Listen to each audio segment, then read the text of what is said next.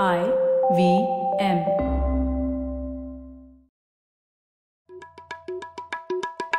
भाई हम हिंदुस्तानियों को बतियाना बड़ा पसंद है। बंगाली में अड्डा उड़िया में खोटी कन्नड़ा में हरटे और हिंदी में पुलियाबाजी। इस कला के लिए हमारी हर भाषा में एक शब्द है। तो प्रणय और मैं तो अक्सर मिलकर पुलियाबाजी करते ही रहते हैं। हमने सोचा कि आपको भी इसमें शामिल कर लिया जाए। तो आइए प्रणय और सौरभ के साथ करते हैं पुलियाबाजी। तो अब पचास एपिसोड पार हैं और इस बार तो प्रणय हमारे शो को सपोर्ट कर रहे हैं कैमली अरे ये कैमली क्या है सौरभ? अब देखो अंग्रेज़ी हम तुम लोगों की मातृभाषा तो है नहीं। और अंग्रेज़ लोगों का एक अलग तरीका होता है ना बोलने का बोलने का स्टाइल भी वर्ड्स की चॉइस भी। जैसे वो लोग कभी मीटिंग प्रीपोन नहीं करते हैं रीशेड्यूल ही करते हैं या रीस्केड्यूल हाँ और स्केड्यूल भी यूके और यूएस में अलग अलग ढंग से बोलते हैं। पर ये ख्याल क्यों आया आपको? अब मैं सोच रहा था कि काफ़ी लोग हैं, खासकर जो विदेश काम करने जा रहे हो या घूमने ही जा रहे हो या यहाँ से यूएस यूके में बहुत कॉल्स उनके रहते हो तो उनको अगर कोई अंग्रेज़ी बोलने वाला, अंग्रेज़ ट्यूटर ही मिल जाए तो उनके लिए कितना आसान हो जाए, नहीं? हम्म अरे यही तो कैमली करती है C A M B L Y phone पर इंस्टॉल करो और एक इंग्लिश ट्यूटर जिसकी मातृभाषा इंग्लिश हो, उससे इंग्लिश की प्रैक्टिस करो। ये तो बहुत बढ़िया। मेरे को रिसेंटली एक नर्स मिली थी जो आईएलटीएस के लिए प्रिपेयर कर रही थी। उसको एकदम ऐसी ऐप चाहिए थी। ओ तो सबसे बढ़िया बात इसमें ये भी है कि 24/7 दिन रात कभी भी बात करिए अपने ट्यूटर से।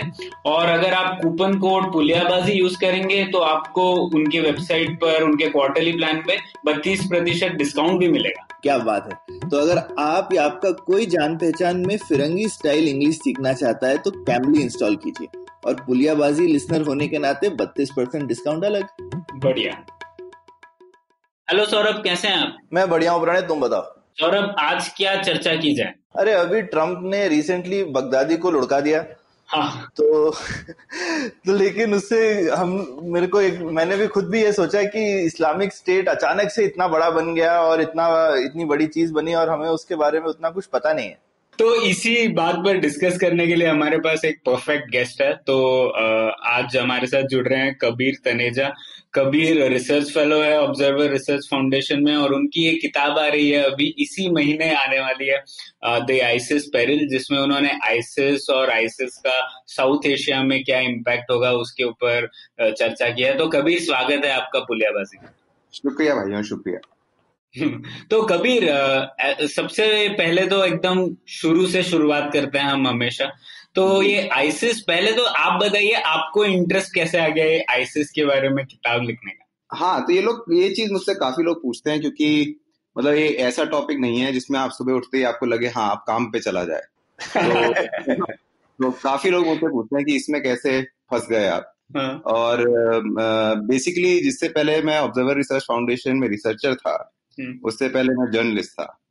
और यू you नो know, मैं ऐसा जर्नलिस्ट था जिसको अगर आप फॉरेन पॉलिसी बीट दे भी तो जो यूजुअल भारत रूस भारत अमेरिका भारत हम्म। इंग्लैंड जो नॉर्मल जो चीज़ें होती है। और ऑफ़ कोर्स मैं भारत पाकिस्तान बोल नहीं रहा क्योंकि उसके तो आप मैं और सब एक्सपर्ट हैं। तो पूरी इंडिया एक्सपर्ट है पूरा इंडिया एक्सपर्ट है हाँ। तो मैं एक ऐसी चीज़ देखना चाहता था रीजन वाइज की जो थोड़ा डिफरेंट हो हम्म, लेकिन भारत का जो इंटरेस्ट है हम्म, वो जहाँ पे प्रॉपरली कवर नहीं करा जा रहा वो एक चीज़ ऐसी पकड़ी जाए जहाँ और ज़्यादा लोग काम नहीं कर रहे हैं। हम्म, तो मिडिल ईस्ट ऐसी जगह है है ना? क्योंकि हाँ। हमारे अराउंड कितना आठ मिलियन इंडियंस वहाँ काम करते हैं। और अ, हमारा मतलब कलेक्टिवली जो जीसीसी है जो गल्फ कॉपरेशन काउंसिल है वो सबसे बड़ा ट्रेडिंग पार्टनर भी है। हम्म, तो और अगर आप देखें तो इंडिया का अभी मिडिल ईस्ट में फुल टाइम पत्रकार एक भी नहीं है। ओ, हम्म, हाँ मतलब इंटरेस्ट बहुत बड़े हैं लेकिन कवरेज कुछ नहीं है। तो इसलिए मैंने सोचा कि काफ़ी इंटरेस्टिंग रीजन है इस पे थोड़ा काम किया जाए। और हम्म। उसी समय ये इस्लामिक स्टेट का जो राइज है अराउंड 2014 के आसपास वो बढ़ रहा था। तो मतलब उसके नेचुरली ऑब्वियसली अगर जो वहाँ पे न्यूज़ चल रही थी उस टाइम तो उसके अंदर मैं भी एम्ब्रॉयल हो गया। सही बात है। और वैसे भी वेस्ट एशिया में बहुत कुछ होते ही रहता है तो आपको ऐसे मौके तो बहुत मिले होंगे। मतलब ऐसा लगता नहीं कभी उनको मन करता है बोलने का आप लोग थोड़ा संडे ले लीजिए हमें भी जीने जीने ना? हाँ। रोज इतना वहाँ पे कुछ होता है काफ़ी काफ़ी इंटरेस्टिंग जगह है काफ़ी इंटरेस्टिंग जगह है। बिल्कुल।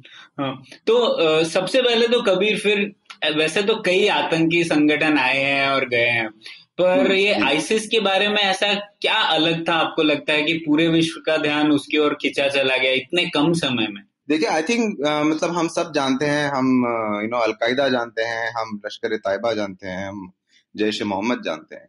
लेकिन इस्लामिक स्टेट का जो राइज था वो एक ऐसा इवेंट था जिसने पूरी दुनिया को कैप्टिवेट कर लिया था। हम्म। और इसके दो तीन रीजंस हैं। फ़र्स्ट है जो सबसे पहला रीजन है कि जिस बेस पर इस्लामिक स्टेट ने 2014 और 15 पे टेरिटरी हासिल करी हम्म। इराक में और सीरिया में यू नो बड़े शहर मोसुल तिकरीत इराक में और फिर उसके बाद अलेपो होम्स सीरिया में ये बड़े बड़े शहर जो हैं और हिस्टोरिक शहर जो हैं एकदम मतलब पत्तों की तरह गिरने लगे इस्लामिक स्टेट के अंडर हम्म। और इन्होंने सिर्फ़ वहाँ पे अपना खौफ नहीं जमाया। यू नो इन्होंने धीरे धीरे करके वहाँ पे अपनी गवर्नमेंट जमाने की कोशिश करी। तो मतलब वहाँ पे अपने जो लोकल लॉज हैं अपनी पुलिसिंग है और अपने अपने टैक्सेशन हैं तो ये सब जो है वो उसके अंदर वहाँ वहाँ पे इन्होंने धीरे धीरे करके लगाने की कोशिश करी। और जब ये लोग ये कर रहे थे ग्राउंड पर जब ये लोग टेरिटरी थमा रहे थे अपने पास तब ये लोग साथ में जो इनका इंटरनेट प्रोपोगंडा जो है जो मतलब well produced videos well produced audio photos magazines ये बहुत मतलब बड़ी तादाद में ये लोग रिलीज़ कर रहे थे ऑनलाइन तो जब आप और मैं अब घर पे बैठे हुए हैं हमें मीडिया की ज़रूरत नहीं थी ये लोग खुद मीडिया बन गए थे इस्लामिक स्टेट वाले. तो जो ये लोग वहाँ पे कर रहे थे जैसे वायलेंस है बिहेडिंग्स हैं बहुत मतलब जो खौफनाक तरीके इन्होंने अपना रखे थे इस्लामिक स्टेट में इराक और सीरिया में वो सीधे हमारे लैपटॉप पे हमारे स्मार्टफ़ोन पे एयर किया जा रहा था। तो इनको ऑटोमेटिकली इनको पता था ग्लोबल ऑडियंस कैसे बनानी है और वो इन्होंने बनाई। तो इसीलिए मेरे ख्याल से जो इनका जो मतलब खौफ बना पिछले पाँच साल में वो ऐसा खौफ और किसी और कोई ऑर्गेनाइजेशन नहीं बना पाई थी। बिल्कुल। और ये अचानक से लेकिन कबीर आई कैसे? मतलब 2014 में अचानक से पता चला कि जैसे आई और मतलब एकदम प्रॉपर जिसको जैसे आप बोलते हैं इन्होंने स्टेट बना दी। जैसा ऐसा नहीं है कि जैसे टेररिस्ट ऑर्गेनाइजेशन तो ऐसे छुप वुप के रहती हैं कहीं कहीं पर हम्म। और जंगलों में रहेंगी या कहीं क्या कहते हैं पीछे रहेंगी पर्दे के। इन लोगों ने प्रॉपर चढ़ाई करी एक तरफ़ आर्मी टाइप बना करके लड़ाई वड़ाई करके टेरिटरी हासिल करी। तो ये। ऐसे कैसे हो गया अचानक देखिए पहली बात तो 2014 में जो हमें लगता है ये लोग एकदम से आए ऐसा हुआ नहीं ये लोग एकदम से 2014 में इसलिए आए क्योंकि जो लीडर थे इस्लामिक स्टेट के अबू बकर अल बगदादी हम्म। उन्होंने अल नूरी मॉस्क मोसुल में इराक में वहाँ पे 2014 में बोला कि अब ये खिलाफत बन चुका है और अभी इस्लामिक स्टेट है जो ग्रुप है हम्म। उसका हिस्टोरिकली आप 2006 तक ट्रेस कर सकते हैं। अच्छा। हाँ वो 2014 में ये लोग ऐसा नहीं हुआ कि एकदम हवा यू नो हवा में निकल गए। तो ये लोग 2006 से इस पे लगे हुए थे। लेकिन 2014 में एक ऐसा मतलब इराक में तैनात बना जहाँ पे पॉलिटिकल वैक्यूम जो है वो बहुत आ चुका था इराक में। तो जो इराकी आर्मी है उनको डिसबैंड कर दिया गया था 2010 से पहले और उससे जो सुन्नी और शिया के बीच में जो प्रॉब्लम्स थी इराक में वो बहुत बढ़ गई थी। तो जो वो पॉलिटिकल वैक्यूम है, उसके अंदर इस्लामिक स्टेट ने अपने आप को एंट्री करने की कोशिश करी। जब मोसुल जो इस्लामिक स्टेट के रूल के अंडर आया तो वहाँ पे उनको ज़्यादा मतलब लड़ाई नहीं करनी पड़ी। क्योंकि जो मोसुल है, वो एक सुन्नी मेजोरिटी रीजन है और जो गवर्नमेंट थी इराक की वो शिया मेजोरिटी थी। तो एक खौफ था जो सुन्नी पॉपुलेशन है इराक में कि हमारा क्या होगा अगर मेजोरिटेरियन गवर्नमेंट बगदाद में ऐसे ही बनी रहे। अच्छा। तो जब उनको ऐसा लगा कि हमारी जो कौम है उस पर छाया पड़ चुकी है तब उन्होंने कहा चलो ठीक है शायद ये लोग हमें बचा सकें। तो काफ़ी सुन्नी एरिया हैं इराक में उन्होंने इनिशियली सोचा ठीक है ये हो सकता है हमें हमारे जो इंटरेस्ट हैं उनको बेहतर जमा सके। हम्म। पर आप और मैं दोनों जानते हैं ऐसा हुआ नहीं सुन्नीस के लिए वहाँ पे। हम्म। हाँ और आपने लिखा भी है ना मतलब यूएस ने जब नई सरकार स्थापित की वहाँ पर तो उस सरकार में ज़्यादा रिप्रेजेंटेशन ही नहीं था सुन्नी लोगों के लिए तो शायद उस वजह से भी एक हाँ। ज़रिया मिल गया उनको आईएस को सपोर्ट करने सर, सिर्फ़ सरकार में नहीं था मिलिट्री में भी नहीं था। हम्म, और जो मिलिट्री में जो था वो बहुत थोड़े नंबर्स में था और जो मिलिट्री में था वो जो टॉप जनरल लेवल्स जो हैं जो मिलिट्री की जो टॉप जो पोजीशंस होती हैं उसमें भी नहीं था उसमें भी ज़्यादातर शिया थे। हम्म, तो जो डिस्पैरिटी थी दोनों के बीच में जो प्रॉब्लम थी दोनों के बीच में उसमें जितना जो पॉलिटिकल वैक्यूम निकल रहा था उसके अंदर इस्लामिक स्टेट ने धीरे धीरे करके अपनी जगह बनाने की कोशिश करी। हम्म। और जो खौफ था सुन्नियों में जैसे मैंने बताया उसके अंडर उन्होंने कोशिश किया कि ठीक है इनका जो खौफ है वो हम उसका एडवांटेज कैसे ले सकते हैं? तो जब वो मोसुल में घुसे थे जब 2014 में तो वो लोग सीधा बंदूकें लेके नहीं घुसे थे। वो जब घुसे, उन्होंने कहा, हम आपको खाना देंगे, हम आपको फ्री में मेडिकल एड देंगे। और ऐसी जो मतलब जो जो काम एनजीओ करते हैं, वो उस माइंडसेट पे घुसे अंदर। इस तरह से उन्होंने अपना ब्रांड बना लिया वहाँ पे। लेकिन ऑफकोर्स उनका जो पूरा मकसद था, वो खिलाफत का था और धीरे धीरे उन्होंने उस पर जब काम करना शुरू किया तो फिर जो लोकल पॉपुलेशन भी हैं, उनको पता लगा कि ये लोग हमारे इंटरेस्ट के खिलाफ ही हैं आखिर। तो ये लेकिन ऑर्गेनाइजेशन पहले से थी तो लोगों को लेकिन तब इतनी पॉपुलर नहीं थी लोगों को समझ में नहीं आता था। ये ये भी एक मैं ट्रेंड देखता हूँ कि काफ़ी सारे जो एकदम फंडामेंटलिस्ट टाइप ऑर्गेनाइजेशन होती हैं वो एक ऊपरी बनावट रखती हैं कि हम जो हैं बहुत ही समाज सेवी टाइप के हैं। तब तक जब तक उनके पास पावर नहीं आ जैसे पावर आने के बाद में वो उनका खूंखार रूप जरा धीरे धीरे बाहर आने लगता है। हाँ तो इसमें कुछ ज़्यादा डिफरेंस नहीं था। हम्म। ये भी बड़ी सिमिलर सी चीज़ थी। ऑफ़ कोर्स इस्लामिक स्टेट पहले भी अपना लड़ाई कर रहा था वहाँ पे इराकी गवर्नमेंट के अगेंस्ट इराक में उस समय बहुत सारी इंसर्जेंसीज थी और इस्लामिक स्टेट उनमें से एक थी। हम्म। तो लेकिन इनका जो असली राइज शुरू हुआ वो तब शुरू हुआ जब इनको पता लगा कि जो सिविल वॉर है सीरिया में वो एक बहुत बड़ा अपॉर्चुनिटी है इनके लिए। तो हम्म इराक में तो ये लोग थोड़ा फिर भी धीरे धीरे प्रोग्रेस कर रहे थे क्योंकि इराक में अमेरिकन फोर्सेस भी थी। और इराक में जो उनकी जो मिलिट्री है अगर वो उसको डिसबैंड कर भी कर भी दिया था, लेकिन वो फिर भी काफ़ी तैनात मिलिट्री थी। लेकिन सीरिया में कंप्लीट पॉलिटिकल और मिलिट्री वैक्यूम बन चुका था। तो उस टाइम पे इस्लामिक स्टेट के जो लीडर्स थे, उन्होंने कहा कि हम धीरे धीरे करके अब सेल्स शुरू करेंगे सीरिया में। तो अल्टीमेटली जब आपको याद होगा जो सीरियन सिटीज़ हैं अलेप्पो होम्स वहाँ पे फाइनली इस्लामिक स्टेट ने अपनी कैपिटल स्थापित की थी इराक में नहीं करी थी। हम्म। क्योंकि वहाँ राका में ना? हाँ राका में।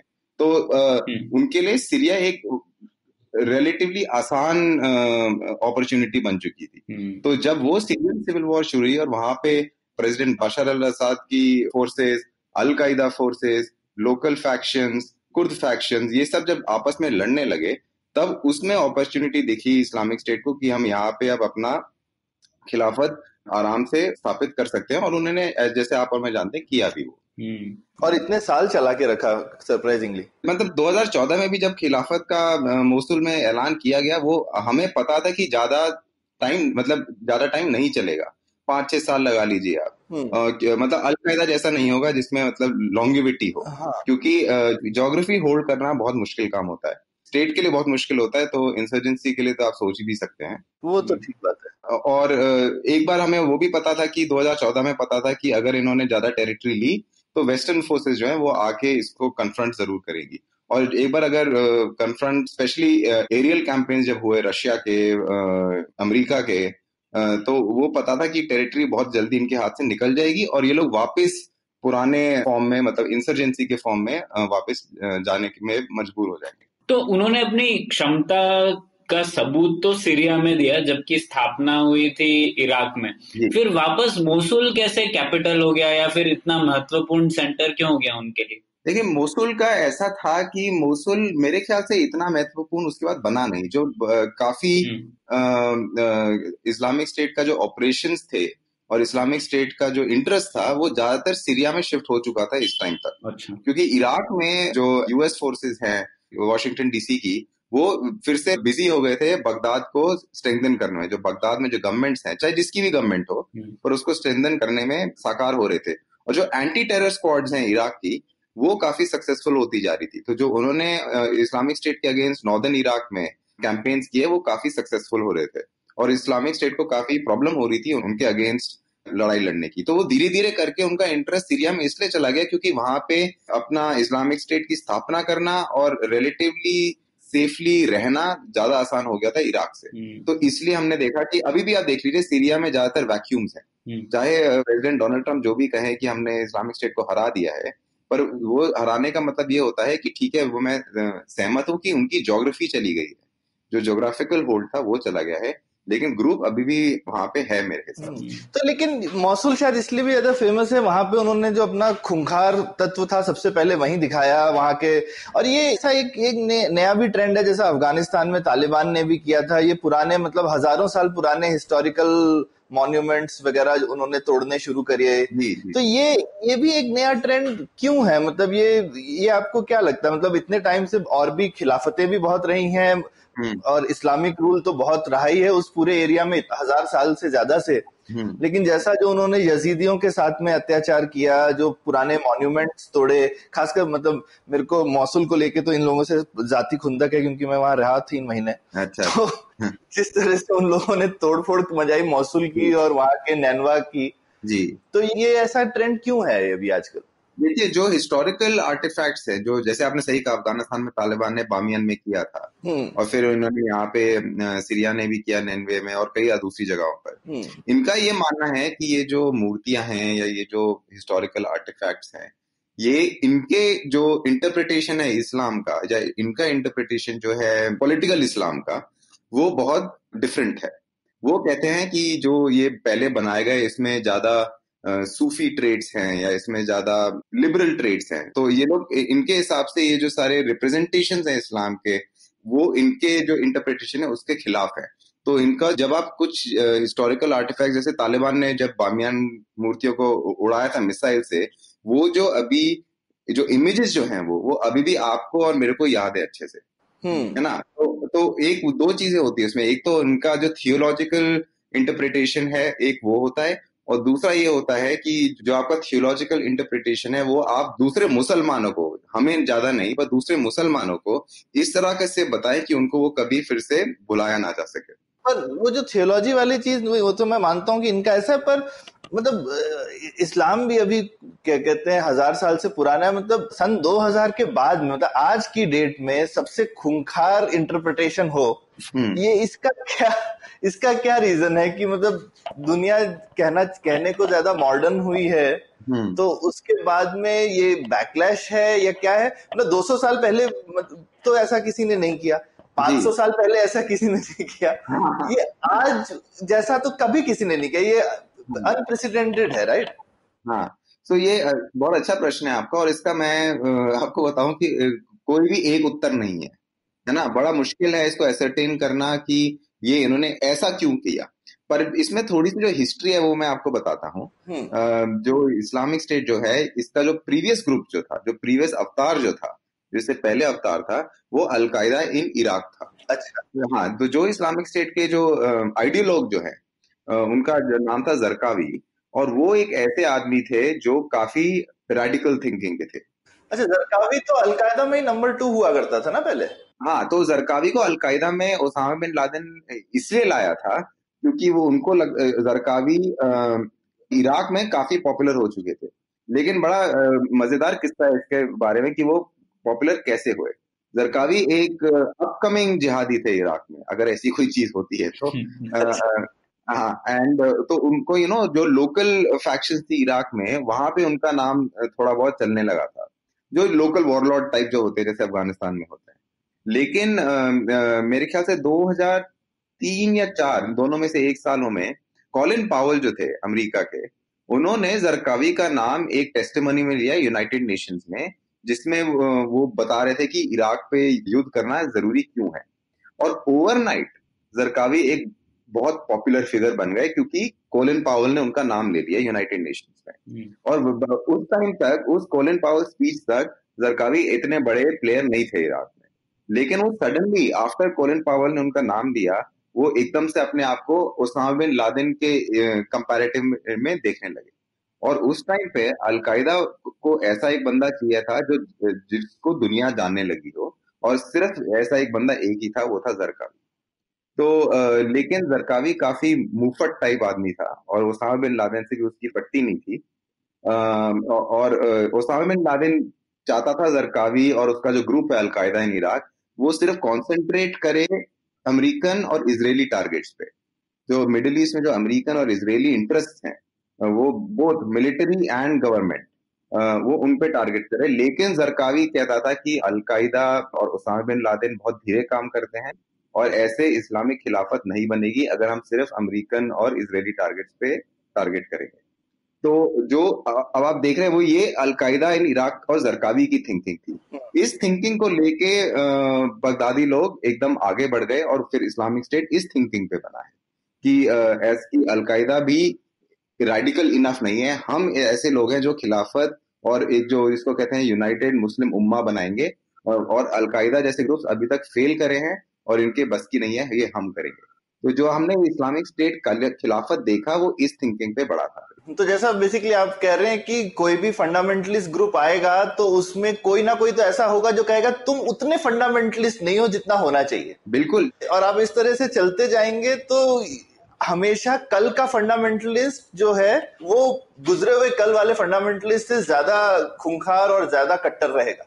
बिल्कुल। और ये जो आपने बड़ी अच्छी बात करी अभी कि यू नो हमेशा किसी ग्रुप में चाहे वो ग्रुप क्या है हम फंडामेंटलिस्ट नहीं हम कंजर्वेटिव हैं। हम्म। लेकिन उस कंजर्वेटिव ग्रुप के अंदर भी फंडामेंटल थिंकिंग कई लोग की ज़रूर होती ही होती है। एंड हम्म। मैं सिर्फ़ इस्लाम की बात नहीं कर रहा। अगर आप अभी अमेरिका यूरोप में जो व्हाइट सुप्रीमिस्ट ग्रुप्स हैं वो देखें वो भी सेम है। कंजर्वेटिव बैकग्राउंड से आते हैं लेकिन फंडामेंटल थिंकिंग के साथ आते हैं। हम्म। तो इसमें भी मतलब सेम सिचुएशन थी कुछ अंतर्यत नहीं था इसमें। तो ये एक तरीके का एक्सप्लेनेशन है कि समय के साथ में ये बढ़ता कैसे जाएगा और पहले से ज़्यादा और और चेंज की स्पीड तो जैसे बोलते हैं कि बढ़ी रही है हम्म। जी लेकिन तो थोड़ा जो तो डिफरेंट जो था इसमें हम्म। वो ये था कि जैसे जो इस्लामिक स्टेट ने इंटरनेट का यूज़ किया यू नो बहुत अच्छे से वीडियोस प्रोड्यूस करके कि बताया कि कैलिफेट में क्या होता है हम कैसे रहते हैं हम क्या करते हैं जो जो फॉरेन फाइटर्स जो उनके पास गए आपको पता होगा यूरोप से काफ़ी लोग गए हम्म। और वेस्ट से काफ़ी लोग गए लेकिन ज़्यादातर उसमें से ये लोग वो गए जो मेरे हिसाब से थियोलॉजी के लिए कम गए लेकिन जिसको कहते हैं मेरे को हिंदी में नहीं पता बट जिसको कहते हैं चीप थ्रिल्स जो होते हैं। एडवेंचर हम्म, के लिए थोड़े रोमांच के लिए हाँ? तो काफ़ी लोग ऐसे गए जो उसमें रोमांस उनको मिला। उनको लगा कि अरे वहाँ पे जाके हम बंदूकों से खेल सकते हैं हम बंदूकें चला सकते हैं हमारे अंडर 500-600 लोग होंगे हम उनको कंट्रोल करेंगे। हम उनको मतलब एकदम राजा की तरह उनके ऊपर बैठेंगे। तो ये जो एक फिक्शन बना दी थी इस्लामिक स्टेट ने वो बहुत अच्छे से उन्होंने पैकेज करके बहुत अच्छी मार्केटिंग करके उन्होंने उसको बेचा इंटरनेट के थ्रू लेकिन जब वो इंटरनेट के थ्रू ये कर रहे थे उनको ये भी पता लगा कि जो हम इंटरनेट पे लगा रहे हैं वो ऑटोमेटिकली न्यूयॉर्क टाइम्स से लेके टाइम्स ऑफ़ इंडिया के फ्रंट पेज पे आ जाएगा हम्म। तो जब उनको ये पता लगा कि ये, ये मेन स्ट्रीम मीडिया भी यहीं से सब कुछ उठा रही है हमारी कवरेज कर रही है हमारी मार्केटिंग कर रही है तो उन्होंने उस पर ज़्यादा और ध्यान दिया हम्म। और इसलिए जो हम ब्रांड देखते हैं आज हम्म। वो इस्लामिक स्टेट का इतना इतना आगे बढ़ चुका है कि जो ओल्ड स्कूल ग्रुप्स जो है अलकायदा जैसे और तालिबान जैसे वो भी पीछे रह गए मतलब उनका रिक्रूटिंग का तरीका ही उनके पॉपुलैरिटी का एक ज़रिया बन गया बिल्कुल बिल्कुल बिल्कुल हाँ तो ये बहुत इंटरेस्टिंग है कभी क्योंकि जैसे कहते हैं ना कि टेररिज्म एक्चुअली एक थिएटर है और टेररिस्ट का आतंकवाद का जो इमीडिएट शिकार होता है जैसे किसी ने बम छोड़ा कहीं पे और कोई शिकार हो गया उसका तो शायद आतंकवाद का इमीडिएट ऑब्जेक्टिव वो शिकार नहीं है उससे बड़ी चीज़ है शायद सरकार है या फिर अमेरिका है या और कुछ।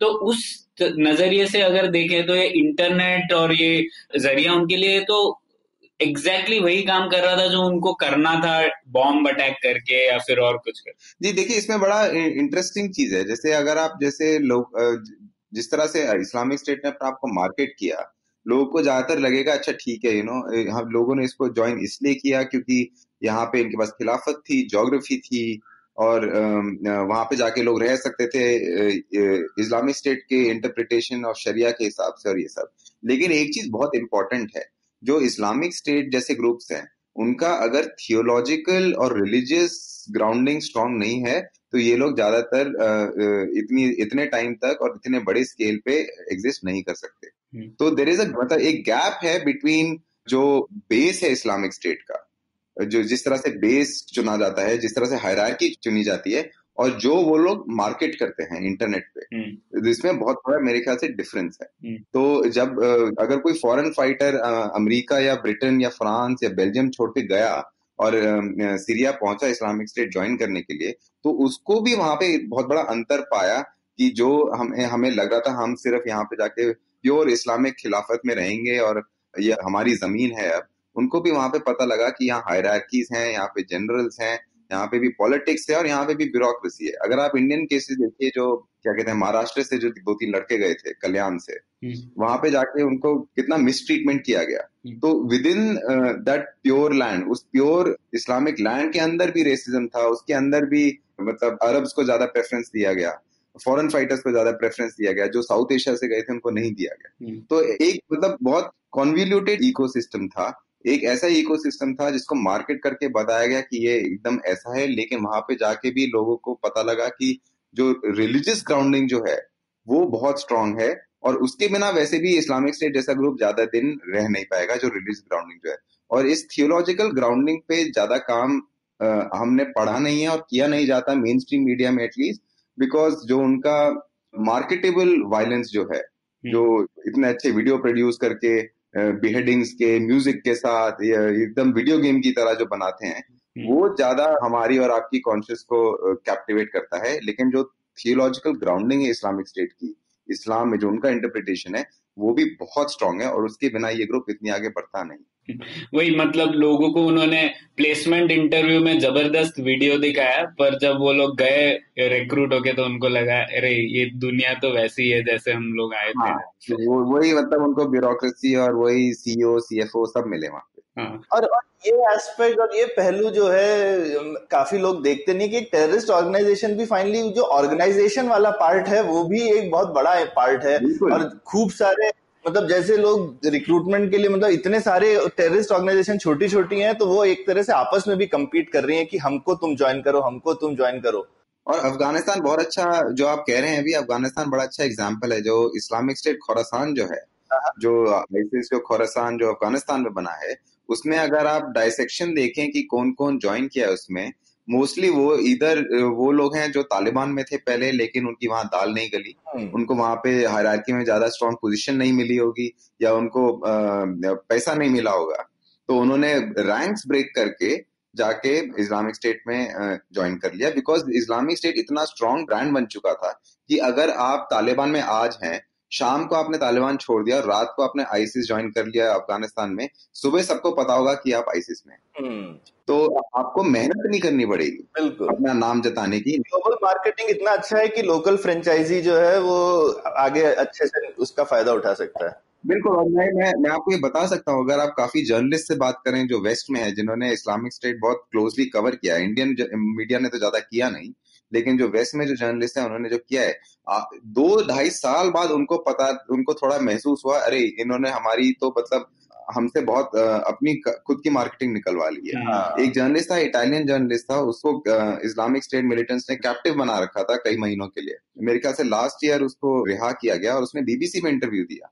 और उसने खुद कहा वही जर्नलिस्ट है उसने खुद कहा कि हमें ये भी देखना पड़ेगा कि हम जो मीडिया वाले हैं उनको इस्लामिक स्टेट ने इतने अच्छे से कैसे यूज़ किया और हमने ऐसे उनको इतने अच्छे से यूज़ हमें कैसे करने दिया हम्म। वही ठीक है तो एक बात और कबीर आपने मोनोग्राफ में आपके लिखा है कैसे उन्होंने टेलीग्राम और उनके खुद के एप्स भी बनाए थे डॉन वगैरह जिसका आपने नाम लिखा है तो इसके बारे में थोड़ा बताइए ना कैसे टेक्नोलॉजी का हाँ। फ़ायदा उठाया हाँ। कुछ नया क्या था इसमें हाँ तो ये टेक्नोलॉजी एक ऐसी चीज़ थी जो इस्लामिक स्टेट ने काफ़ी मतलब अपने ब्रांड को आगे बढ़ाने की यूज़ किया। तो बेसिकली जो काफ़ी लोग जो इस्लामिक स्टेट ज्वाइन किए, जो फॉरेन फाइटर्स थे, जो आए दूसरे अरब देशों से यूरोपियन देशों से एज फार एज ऑस्ट्रेलिया से, काफ़ी लोग इनमें एजुकेटेड लोग थे। मेजोरिटी बल्कि मैं कह सकता हूँ एजुकेटेड लोग थे।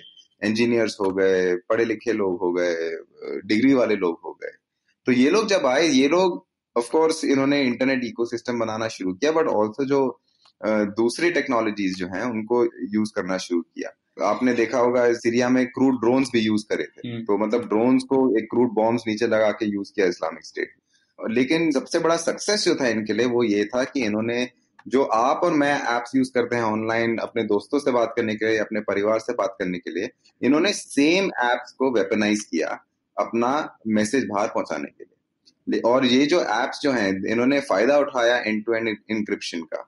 इन्होंने फ़ायदा उठाया प्राइवेसी डिबेट्स का कि एक बीच में अभी एक यूरोपियन लॉ आया है जिसमें जो यूज़र्स जो हैं वो डिमांड कर सकते हैं कि जो उनकी जो प्राइवेट डिटेल्स हैं ट्विटर या फेसबुक पे वो कोर्ट के थ्रू फोर्स करें कि ट्विटर और फेसबुक उसको डिलीट कर दे हम्म। तो ये कोई भी कर सकता है तो अगर आप कल इस्लामिक स्टेट वाले हैं आप ये लॉ यूज़ कर सकते हैं और कह सकते हैं कि जो जो मैंने प्रो इस्लामिक स्टेट ट्विटर पे ट्वीट किए थे 2015 में वो मेरा पर्सनल मामला है आप उसको डिलीट करिए और कोर्ट को करना पड़ेगा। हम्म। तो ऐसी जो डिबेट्स चल रही है अभी प्रिवेसी पे और टेक्नोलॉजी पे इन्होंने उसका पूरा फ़ायदा उठाया।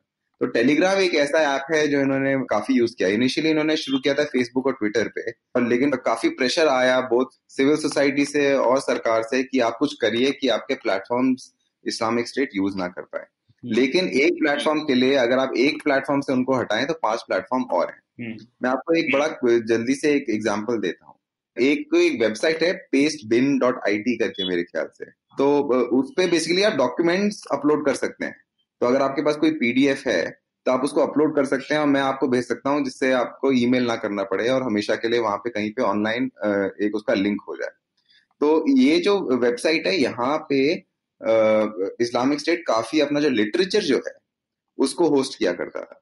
ना प्रॉब्लम इसमें यह है कि जो pastebin dot I T website है उसका ओनर एडमिनिस्ट्रेटर सॉफ्टवेयर इंजीनियर सब कुछ एक आदमी है। हम्म। और लेकिन वो एक आदमी जो है उसके पास नौ मिलियन से ज़्यादा यूज़र्स हैं। तो मतलब पॉसिबल ही नहीं है कि एक आदमी के पास इतनी कैपेसिटी हो कि वो सब कुछ देखे कि कौन क्या अपलोड कर रहा है क्या ये अपलोड जो कर रहे हैं वो सही है या गलत है। तो ऐसी जो चुनौतियाँ जो हैं ऑनलाइन को लेके वो काफ़ी एक्सप्लॉइट किया इस्लामिक स्टेट ने और फोर्स किया टेक्नोलॉजी कंपनीज़ को सरकार को पॉलिसी मेकर्स को कि इस पे और डिबेट की जाए कि ये जो टेक्नोलॉजीज़ हम यूज़ कर रहे हैं इनका मिसयूज जो हो रहा है इतने रैम्पेंटली उसको कैसे रोका जा सके? टेलीग्राम एक ऐसी चीज़ है जो अभी तक हम लोग समझ नहीं पाए इसको कैसे कैसे वो करें क्योंकि टेलीग्राम मेरे ख्याल से रशिया होस्टेड है। और मतलब वेस्टर्न इकोसिस्टम का पार्ट नहीं है। लेकिन जब इस्लामिक स्टेट टेलीग्राम पे बात करता था, वो छोटे छोटे एप्स निम्बस और पता नहीं फलाना फलाना जिसके आपने और मैंने नाम नहीं सुने होंगे, जो कम्युनिकेशन एप्स हैं, वो यूज़ करते थे। तो बहुत मुश्किल है कि उनको मतलब यू नो इंटरनेट आप और मैं जानते हैं, बहुत वास्ट स्पेस बन चुका है। तो बहुत मुश्किल हो गया सिक्योरिटी एजेंसीज के लिए पॉलिसी मेकर्स के लिए टेक कंपनीज़ के लिए कि इनको रोकने की कोशिश करना। तो कबीर उससे जुड़ा एक सवाल तो ए- इंटरनेट से तो लोगों तक पहुँच जाते थे वो। लेकिन लोगों को फुसलाने के लिए क्या तरीके अपनाए जाते थे? मतलब आपने लिखा है शायद कि लोगों के बोर्डम और पर्सनालिटी कैरेक्टरिस्टिक्स का भी फ़ायदा उठाते थे तो उसके बारे में कुछ बताइए। हाँ मतलब जैसे देखिए कई एग्ज़ाम्पल जो हैं अगर आप थोड़ी रिसर्च देखें जैसे जो बेल्जियम जो अटैकर्स जो थे जिन्होंने पेरिस में अटैक किया था जो ब्रसल से आए थे। तो काफ़ी उनको उत्साहित इसलिए कि कैसे किया गया कि वो जो इकोसिस्टम जो था, जिसमें ये जो लोग हैं बेल्जियम में रह रहे थे, वो इकोसिस्टम काफ़ी फ्रैक्चर्ड था। वो मतलब जो सोसाइटल प्रॉब्लम्स थी वहाँ पे between communities between religions assimilation की इश्यूज़ जो काफ़ी डेकेड से यूरोप में थे बिटवीन कम्युनिटीज उनको पता था ये इश्यूज़ हैं वहाँ पे। और वो लोग इसका फ़ायदा उठाते थे अपना जो ऑनलाइन कंटेंट कैसे टेलर करना, किसको भेजना, किसको टारगेट करना। तो ये एक बहुत मतलब उन्होंने एकदम दिमाग लगा के इस पे काम किया। और एक और चीज़ मैं बताना चाहता हूँ। एक चीज़ जो इस्लामिक स्टेट ने करी, और मैं इस वापस हायरार्की की बात पे आ रहा हूँ ऑर्गेनाइजेशन की बात पे आ रहा हूँ, जो हमने पहले बात की थी, कि डॉक्यूमेंट्स रिलीज़ करे इस्लामिक स्टेट ने 2014-15 में, कि जो उनके जो सपोर्टर्स हैं इंटरनेट पे उनका जो रैंक है इस्लामिक स्टेट में खिलाफत में जो उनका रैंक है वो सेम रैंक है जो लोग सीरिया और इराक में नीचे बंदूक के साथ लड़ रहे हैं। अच्छा। हाँ तो जो लोग लड़ना चाहते थे लेकिन आ नहीं पा रहे थे सीरिया पे उनको सेम रैंक इस्लामिक स्टेट ने दिया कि आप इनसे कम नहीं है आपका रोल ऑनलाइन उतना ही इम्पोर्टेंट है प्रोपेगेंडा फैलाना और रिक्रूटमेंट करना जितना ही इस बंदे का है जो नीचे अ, अलेप्पो में या रक्का में लड़ रहा है। तो जो ये रैंकिंग दी गई इंटरनेट मुजाहिद कहा गया उनको इससे काफ़ी लोग उत्साहित हुए और उनको लगा कि हाँ हमारा काम खिलाफत के लिए उतना ही इम्पोर्टेंट है जितना ये जो नीचे लड़ रहे हैं उनका है। तो ऐसी ऐसी चीज़ें करके इन्होंने जो अपना इकोसिस्टम बिल्ड किया, उसमें इनको बहुत सहमति पाई गई। और इससे हम, हमने देखा कि इतने सारे लोग जैसे शमी विटनेस था, मैं बैंगलोर में, जो जिनको सबको लग रहा था कि ये एक साउथ एशियन आदमी है यूके बेस्ड आदमी है अल्टीमेटली फाइनली पता लगा बैंगलोर में एक इंजीनियर है। और ये था शामी विटनेस जो था वो मेरे को याद है जब मैं जर्नलिस्ट था हम इसको ट्विटर पे फॉलो किया करते थे। इसके कम से कम तीस हज़ार फॉलोअर्स थे।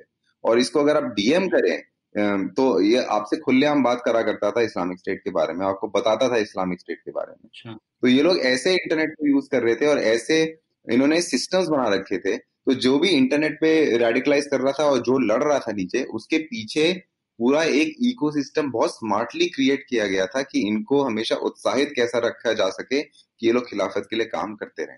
सही। ठीक है तो इसी बात पर चर्चा जारी रखेंगे, पर अभी लेते हैं एक छोटा सा ब्रेक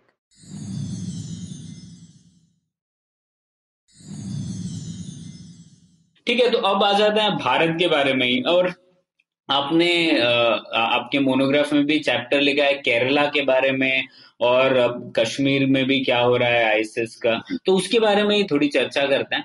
तो पहले तो ये भारत में आईसिस एक फ्रेंचाइजी मॉडल की तरह काम कर रहा है, ऐसा लगता है ना? ऐसा नहीं है कि लो, ज़्यादा लोग यहाँ से वहाँ जा रहे हैं या फिर वहाँ के लोग यहाँ आ रहे हैं बल्कि यहीं के लोग अपना एक फ्रेंचाइजी मॉडल लगा के अपना एक झंडा बना रहे हैं कि हम भी आईसिस वाले हैं हम्म। ऐसा हो रहा है क्या हाँ तो देखिए सबसे पहले मैं इसमें ये बोलना चाहूँगा कि हमें ये रिकग्नाइज करना है हम्म।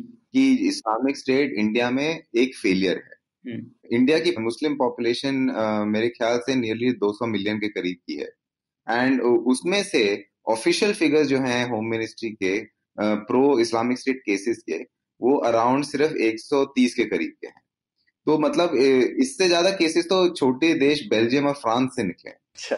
हाँ तो हमें सबसे पहले ये देखना पड़ेगा कि जो हमारी जो मुस्लिम पॉपुलेशन है इंडिया में उसने रिजेक्ट किया है इस्लामिक स्टेट आइडियोलॉजी को। और आ, मतलब आ, खुले आम रिजेक्ट किया है क्योंकि इतने केसेस आए ही नहीं यहाँ पे जो इस्लामिक स्टेट की जो आइडियोलॉजी है जिन्होंने उसको खरीदा।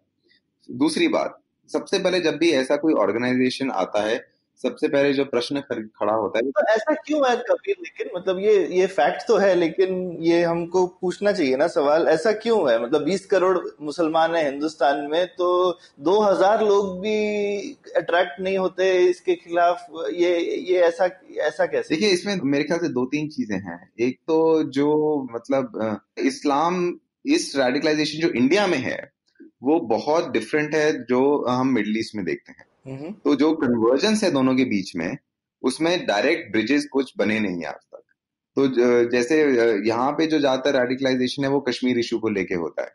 तो जो स्ट्रॉन्ग सेंटिमेंट्स यहाँ पे हैं वो कश्मीर को लेके ज़्यादा हैं खिलाफत को लेके नहीं है इवन लेकिन जब कश्मीर में इंसर्जेंसी बहुत ज़्यादा भी थी और इवन हाल फ़िलहाल एरिया सालों में बढ़ी भी है हाँ. तो अभी कभी ऐसा तो नहीं दिखता कि भारत के दूसरे इलाकों के मुसलमान कश्मीर में जाके लड़ाई थोड़ी करते हैं हाँ और ये मतलब अगेन अगर हम इसको डायसेट करने की कोशिश करें बहुत सारे फैक्टर्स आते हैं कि ऐसा क्यों होता है और कोई ऐसा क्लिनिकल फैक्टर नहीं है जिससे हम कह सके कि ये एक रीजन है चाहे वो थियोलॉजिकल हो रिलीजियस हो सोसाइटल हो इसकी वजह से ऐसा नहीं हो रहा है। हम्म। तो जो जैसे हम कश्मीर में भी देखते हैं सिर्फ़ बहुत कम केसेस आए हैं कश्मीर में कि जिन्होंने लोगों ने अगर कोई रेडिकलाइज हो गया केरला में वो उठ के कश्मीर चला गया और लड़ने के लिए।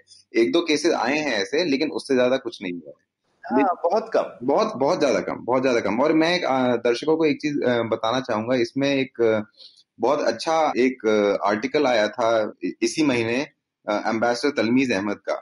उसका टाइटल है why Indian Muslim reject extremist doctrines the Wire पे पब्लिश हुआ था वो। अच्छा। और अगर आप उसको पढ़े तो उसमें काफ़ी इंटरेस्टिंग डिटेल्स दिए हैं एम्बेसडर अहमद ने कि ऐसा क्यों होता है कि इंडियन जो manifestation of extremism Indian Muslim में जो है वो इतना डिफरेंट है दूसरी मुस्लिम कम्युनिटीज से। तो uh, मैं मतलब उनके आर्टिकल से डिसएग्री और एग्री दोनों करता हूँ बट इट्स अ बहुत अच्छा रीड है uh, एक थोड़ा थोड़ा सा पर्सपेक्टिव देता है कि ऐसा क्यों होता है। तो uh, लेकिन मैं जल्दी से इस पे कश्मीर पे आता हूँ। आपने वो भी देखा होगा कि कश्मीर में भी जो इस्लामिक स्टेट के एक दो केसेस आए हैं बड़े विचित्र केसेस आए थे। डायरेक्ट केसेस कोई भी नहीं आए थे बहुत कम आए थे। तो जो कश्मीर में जो एक केस आया था जैसे एक लोकल मिलिटेंट था, जिसकी अपने ग्रुप से बन नहीं रही थी। तो उसने क्या किया, उसने जाके एक पुलिस अफसर को श्रीनगर के पास गोली मार के मार दिया। मारने के बाद वो साइबर कैफ़े गया। साइबर कैफ़े में उसने अमाक न्यूज़ जो इस्लामिक स्टेट का जो सेमी ऑफिशियल मीडिया आउटलेट है, उसको ईमेल किया कि मैंने ये इस पुलिस अफसर को श्रीनगर में इस्लामिक स्टेट के लिए और इस्लामिक स्टेट के नाम पे मारा है। आप मेरे इस अटैक को कबूल करें। और अमाक न्यूज़ ने उसको तीन दिन बाद रिलीज़ कर दिया एज अ प्रेस रिलीज़ कि हमारे एक फाइटर ने श्रीनगर में कश्मीर में इसको मार दिया। और उससे नैरेटिव एक क्रिएट हो गया कि इस्लामिक स्टेट कश्मीर में आ पहुँचा है। अब आप ये देखिए हम्म। एक बंदा जिसने रैंक्स ब्रेक किया अपने छोटे मिलिटेंट ग्रुप से कश्मीर में एक पुलिस अफसर को मारा श्रीनगर में एक ईमेल भेजी इस्लामिक स्टेट को इस्लामिक स्टेट ने एक प्रेस रिलीज़ निकाला और अगले दिन नैरेटिव बन गया कि इस्लामिक स्टेट कश्मीर में मौजूद है। हम्म। या फिर किसी रैली में एक झंडा लेकर के चले जाएँगे क्योंकि उनको पता है कि भैया ये झंडा होगा तो इसकी फ़ोटो ज़रूर कोई छाप देगा। और और अगर आप झंडे देखें जो 2015 में और 16 में फहराए गए थे इस्लामिक स्टेट के कश्मीर में उसकी जो इमेजरी है वो इस्लामिक स्टेट का जो झंडा है उससे गलत है। वो मतलब झंडा भी ढंग से नहीं बना पाए वहाँ पे। तो क्योंकि जो झंडे का जो डिज़ाइन है वो भी बहुत आ, मतलब इवन हर लाइन जो उस झंडे इस्लामिक स्टेट के झंडे पे उसका एक मीनिंग है उसके अंदर हम्म, हम्म। तो आ, कश्मीर में जो लोकल एक्टर्स जो है उन्होंने कोशिश की होगी कि हमारा जो लोकल मिलिटेंसी में जो ब्रांड है वो बढ़ जाए अगर इस्लामिक स्टेट का झंडा लेके हम श्रीनगर में घुस जाए ये ये भी थोड़ा कंपीटिंग ब्रांडिंग एक्सरसाइज टाइप का है कि बेसिकली एक ऑर्गेनाइजेशन अगर कोई छोटी है या उसमें से कोई आदमी निकल के आना चाहता है तो ब्रांड कैसे बनाए? चलो इस्लामिक स्टेट का तमगा ऊपर लगा लिया तो ऑटोमेटिक ब्रांडिंग हो जाएगी। बिल्कुल बिल्कुल। और देखिए हमारा प्रॉब्लम ये है कि कश्मीर इतना एक गर्म मसला है इंडिया में हम्म। कि जब ये ऐसा हुआ भी तो वन जो पहले रिएक्शन थे कश्मीर पुलिस के वो थे कि देखिए यहाँ पे इस्लामिक स्टेट भी आ गया है इसलिए हमें ज़्यादा तैनात रहना पड़ेगा इसलिए हमारी जो हमारी फंडिंग बढ़ा दीजिए हमारी नंबर बढ़ा दीजिए। हाँ वो वो अपना वो अपना बीन बजाने लगे उससे। हाँ। तो तो मतलब बहुत सारे नैरेटिव्स क्रिएट किए जा रहे थे लेकिन अल्टीमेटली जो इस्लामिक स्टेट का नैरेटिव जो था वो एक बंदे ने एक ईमेल से शुरू किया। तो और उसको एक ईमेल से लेके एक प्रेस रिलीज़ से लेके हम अमाक न्यूज़ एजेंसी में पूरा नैरेटिव बन गया कि इस्लामिक स्टेट अब वैली में आ गया है। और ऐसा कुछ वहाँ पे। हम्म तो अ, ज़्यादा रेडिकलाइजेशन केरला में हुई है इस कश, कश्मीर में नहीं हुई बट बिकॉज़ कश्मीर हमारे अ, इतना हमारी सिक्योरिटी थिंकिंग में इतना कैपेसिटी लेता है कि ऑलमोस्ट विश किया जा रहा था कि इस्लामिक स्टेट यहाँ पे ज़रूर आएगी हम्म। कि अ, हम्म। ये मतलब इतना रेडिकलाइजेशन कश्मीर में हो गया है कि ये लोग अब इसमें भी मतलब इस्लामिक स्टेट भी ज्वाइन करने की कोशिश करेंगे। तो वो एक बैटल ऑफ़ नैरेटिव्स थी कश्मीर में।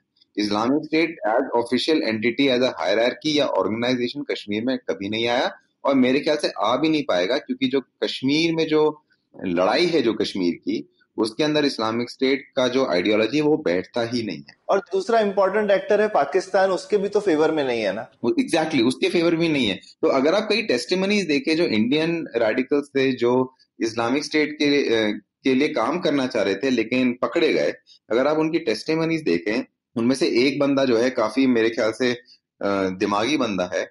और उसने बोला था अपने ऑफिशियल कोर्ट डॉक्यूमेंट्स में इंडियन कोर्ट डॉक्यूमेंट्स में कि देखिए मेरे हिसाब से इस्लामिक स्टेट कभी कश्मीर में नहीं जा पाएगा क्योंकि जो कश्मीर की लड़ाई अभी चल रही है वो है नॉन बिलीवर्स कुफारों के बीच में और पेट्रियट और नेशनलिस्ट के बीच में जो लड़ाई जो है वो ज़मीन की लड़ाई है उम्मा की लड़ाई नहीं है। हम्म। तो तो इस्लाम और उसने फिर ये भी कहा कि इस लड़ाई के बीच में घुसने के लिए अभी हमारे पास इस्लामिक स्टेट के पास कैपेसिटी भी नहीं है हम इसमें नहीं घुसना चाहते। हम्म। तो एक क्लैरिटी थिंकिंग क्लैरिटी है इस्लामिक स्टेट में। इस्लामिक स्टेट ऐसा नहीं है कि उनको लगा रहे यहाँ पे मुसलमानों के अगेंस्ट अत्याचार हो रहा है घुस जाओ उसके अंदर। तो काफ़ी दिमाग लगा के उन्होंने हायरार्कीज बनाई थी और काफ़ी दिमाग बना के स्ट्रेटेजी बनाई थी और कश्मीर उसके अंदर फिगर ज़्यादा नहीं किया था। जहाँ फिगर हो रहा था वो था केरला जैसी स्टेट्स में तमिलनाडु में केसेस आए थे। और वो ज़्यादातर केसेस इसलिए थे कि हिस्टोरिक रिलेशंस जो है साउथ इंडियन स्टेट्स में और मिडल ईस्ट में, वो उसको लेके केसेस बने थे। जो पीपल टू पीपल कांटेक्ट है फाइनेंशियल ट्रांजैक्शंस मिडल ईस्ट के बीच में और स्टेट्स लाइक केरला के बीच में, और जो पीपल टू पीपल मूवमेंट है, उसको लेकर रेडिकलाइजेशन हुआ था सदर्न इंडियन स्टेट्स में और मिडल ईस्टर्न स्टेट्स के बीच में। लेकिन कश्मीर ज़्यादा फिगर नहीं किया तो ये सारे केसेस केरल के उसी तरीके के हैं जो गल्फ जाकर के रेडिकलाइज होके वापस आए या हाँ। ऐसा वैसे भी हैं जो घर बैठ के इंटरनेट पे सेल्फ रेडिकलाइज जिसको बोलते हैं कि तो दोनों हुआ था लेकिन जो जो केरल के जो काफ़ी केसेस हैं मेजोरिटी केसेस भी कह सकता हूँ मैं मेजोरिटी केसेस हैं वो ऑफलाइन रेडिकलाइजेशन थे ऑनलाइन नहीं थे तो बल्कि दे वो लोग डिस्कस कर रहे थे ऑनलाइन कि मैं इस्लामिक स्टेट ज्वाइन करना चाहता हूँ फेसबुक पे दूसरे लोग ढूंढ रहे थे एक इंडियन बड़ा पेक्यूलियर क्या कहते हैं केसेस थे कि इंडियन जो रेडिकलाइज हो रहे थे इस्लामिक स्टेट की आइडियोलॉजी पे वो अकेले कुछ नहीं करना चाहते थे। हम्म, आपने यूरोप में देखा होगा लोन वोल्फ अटैक्स होते थे। एक बंदा ने गाड़ी ली और एक बिज़ी स्ट्रीट में घुसा दी लोगों के ऊपर पाँच लोग मर गए। हम्म, तो जर्मनी में हुआ ये फ्रांस में हुआ। यहाँ पे लोग अपने ग्रुप्स बनाना चाहते थे। अकेले कोई करना कुछ नहीं चाहता था क्योंकि फैमिली फैक्टर बीच में आ जाता था सोसाइटल फैक्टर्स बीच में आ जाते थे। लेकिन वो लोग दूसरे लोग ढूंढना चाहते हैं। थोड़ा कभी वर्क कल्चर भी है। हिंदुस्तान में आदमी पेट्रोल भराने भी अकेले नहीं जाता है। हाँ बिल्कुल सही बिल्कुल सही। हाँ। हाँ। वो पहले ढूंढना चाहता था कि कम से कम पाँच लोग मेरे को मिले मेरे को साथ वैलिडेशन में साथ में सपोर्ट होना चाहिए जरा। हौसला अफजाई के लिए चार लोग होने चाहिए तब जाके हिम्मत बने। बिल्कुल और बड़ा इंटरेस्टिंग कल्चरल फिनोमिनन था ये इंडियन केसेस में। बंदा रेडिकलाइज है करना चाहता है इस्लामिक स्टेट के नाम पे अटैक लेकिन अकेले नहीं करेगा। ढूँढने का लोगों को पहले। हम्म। दो लोगों से बात करना चाहेगा ग्रुप बनाना चाहेगा और फिर कहेगा अच्छा ठीक है अब देखते हैं कुछ कर सकते हैं। तो ये भी एक रीजन है कि शायद हिंदुस्तान में सक्सेस कम है कि अगर जैसे आपने बोला वैसे ही संख्या कम है, फिर ग्रुप बनने की प्रोबेबिलिटी और कम हो जाती है। अगर एक आदमी तो फिर भी कहीं कहीं पे हो सकता है, अभी भी कोई एक आध एक आध बैठे हो लेकिन उनको अपना ग्रुप बनाने की प्रोबेबिलिटी और कम हो जाएगी कुछ करने के लिए। और मैंने ये कई केसेस इलस्ट्रेट किए हैं अपनी किताब में। हम्म। मतलब इस्लामिक स्टेट के जो हैंडलर्स थे ऑनलाइन जो इंडियन हैंडलर्स थे हम्म। कई एक दो फॉर्मर इंडियन मुजाहिदीन के लोग थे जो जिन्होंने इस्लामिक स्टेट ज्वाइन कर लिया था अफ़गानिस्तान में और उसके बाद सीरिया भी गए वो लोग। तो वो लोग कोशिश कर रहे थे फेसबुक या ट्विटर या सोशल मीडिया के थ्रू ग्रुप्स बनाने की इंडिया में जो इस्लामिक स्टेट के नाम पे अटैक्स कर सके।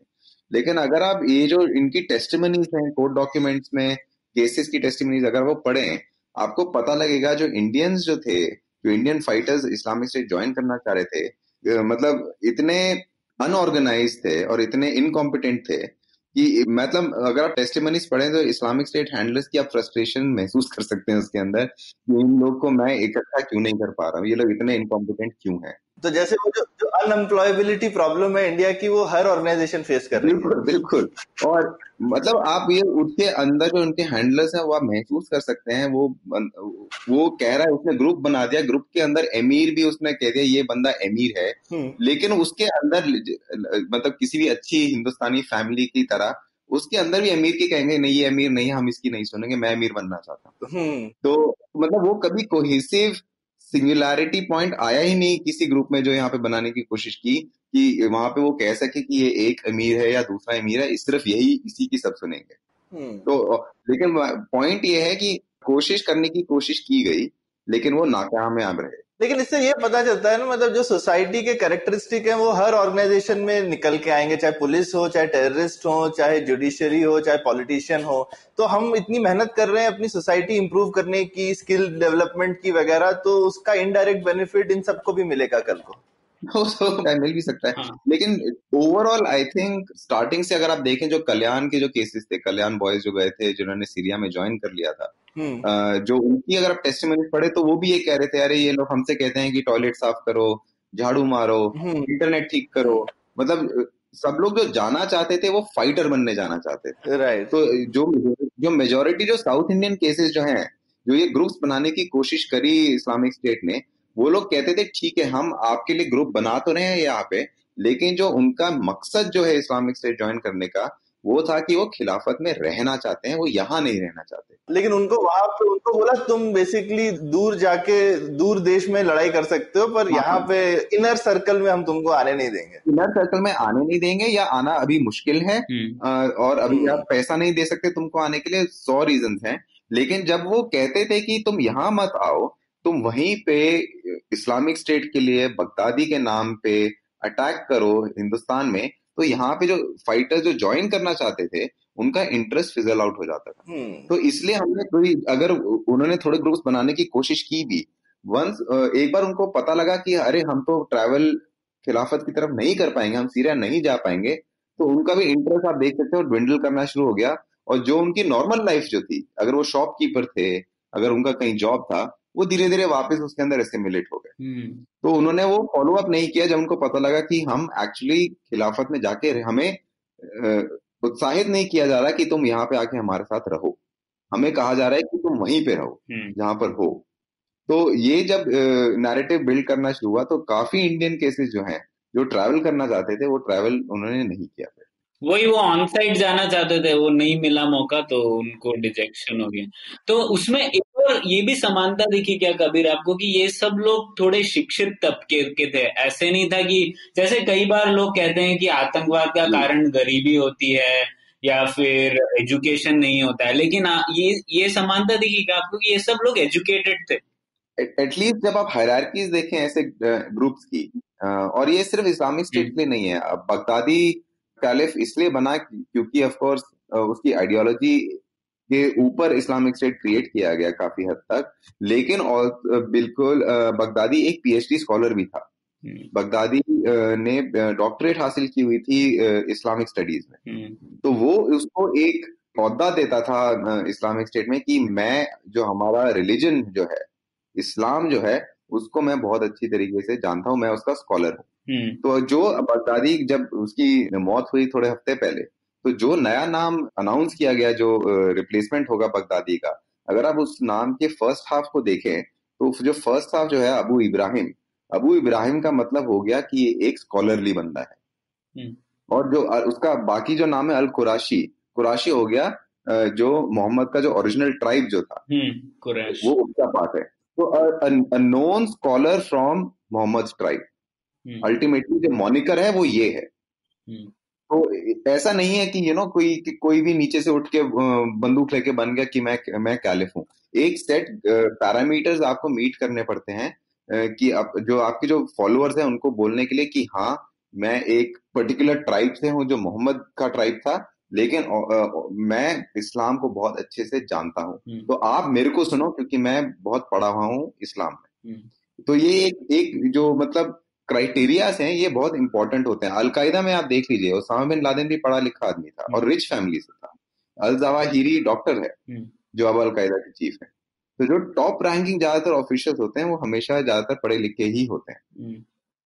और मैं बोलूँगा नीचे भी प्रणय तुमने बोला थी पढ़े सी अगर इंटरनेट पे रेडिकलाइजेशन हो रहा है तो एक मिनिमम लेवल ऑफ़ एजुकेशन चाहिए to be a target also बिल्कुल हम्म। बिल्कुल तो आप उसके बिना आप टारगेट ही कैसे होंगे वरना तो आप उस उस परव्यू के ही बाहर हैं कि आपको टारगेट किया जा सके। तो ये शुरू शुरू में एजुकेशन और डिजिटल लिटरेसी से प्रोपोगेंडा का इफ़ेक्ट बढ़ता है घटता नहीं है। बिल्कुल बिल्कुल। हाँ। लोगों को लगता है ना कि पढ़े लिखे होने से प्रोपोगेंडा कम होगा। नहीं क्योंकि पढ़े लिखा आदमी प्रोपोगेंडा कंज्यूम भी तो ज़्यादा कर सकता है। बिल्कुल। हम्म। बिल्कुल और आप अगर इंडियन आईसीस केसेस देखें एज बल्क अगर आप 100 110 जो हमने केसेस स्टडी किए थे उसको देखें जो मिनिमम एजुकेशन लेवल कम से कम सारे लोगों का टेंथ पास तो है ही है। करेक्ट बिना उसके आप जो है उस टाइप के प्रोपोगंडा को कंज्यूम ही नहीं कर सकते ना। मतलब उससे हिंदुस्तान में तो एक पैराग्राफ पढ़ना नहीं आता आप कैसे एक पूरा का पूरा पैम्फलेट पढ़ेंगे? हाँ और तो मतलब आप बेसिक लेवल एजुकेशन है और आप क्रॉनिक पॉवर्टी में नहीं रहते आपकी एक दुकान है हम्म। आपका थोड़ा छोटा सा बिज़नेस है जो आपका मतलब चल रहा है काम चल रहा है। हम्म, हम्म। नहीं कबीर एक बहुत अच्छा पेपर भी था 2011 में मैंने पढ़ा था हु बिकम्स अ टेररिस्ट तो उसमें यही स्टडी किया था कि एक थ्रेशोल्ड होता है जिसके नीचे अगर आप हो अगर आपका एजुकेशन नहीं हो या आपका आप गरीबी में हो तो आपको तो आपकी अवसर लागत बहुत ज़्यादा है टेररिज्म में जाने की क्योंकि आपको बहुत कुछ गिव अप करना पड़ेगा और आप तो बिज़ी रहेंगे पैसा कमाने में जिससे कि आपकी ज़िंदगी कट कट पाए। तो ऐसे लोग तो टेररिज्म में जाते ही नहीं। जो लोग एजुकेशन लेवल उनका थोड़ा थोड़ा होगा कंज्यूम कर सकते हैं प्रोपोगेंडा समझ सकते हैं।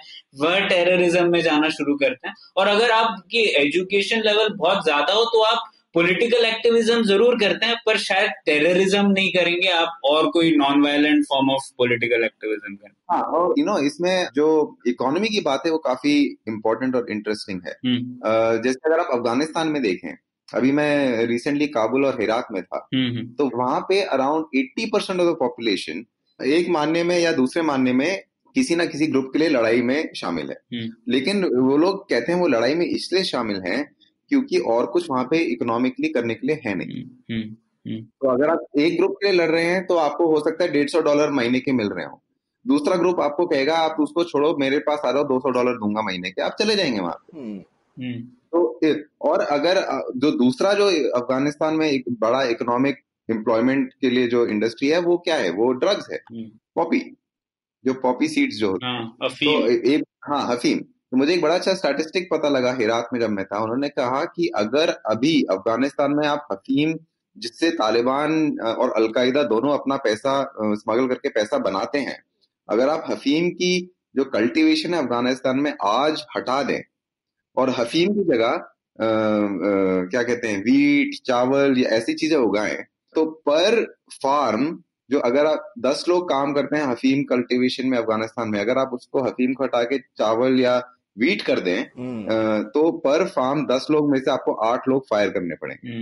बेसिकली कैश क्रॉप की जगह स्टेपल आप डाल रहे हैं तो ऑब्वियसली प्रॉब्लम होगी। हाँ तो अफगान इकोनॉमी वो स्टेबल बन गई है क्योंकि पिछले तीस साल में यही हो रहा है। तो डिफरेंट डिफरेंट क्राइटेरियाज बनते जाते हैं। एक अगर देश तीस साल से एक ही चीज़ देख रहा है चालीस साल से एक ही चीज़ देख रहा है तो वहाँ पे जो टेररिज्म को लेके इकोसिस्टम है वो थोड़े डिफरेंट हो जाते हैं।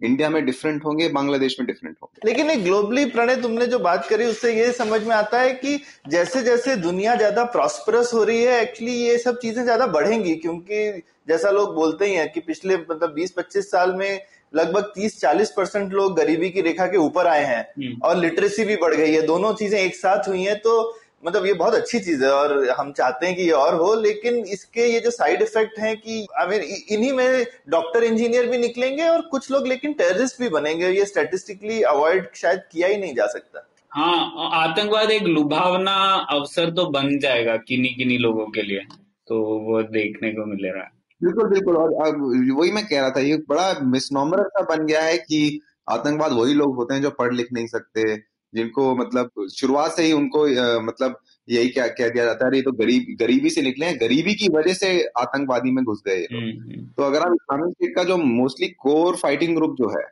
जो टूनिसिया से आया जो अल्जीरिया से आया जो अरब हैं जो उज्बेकिस्तानी हैं जो ताजिकिस्तानी हैं अगर आप उनसे देखें तो उनमें से काफ़ी लोग मेजोरिटी लोग ऐसे भी निकलेंगे जो पढ़े लिखे लोग ही हैं।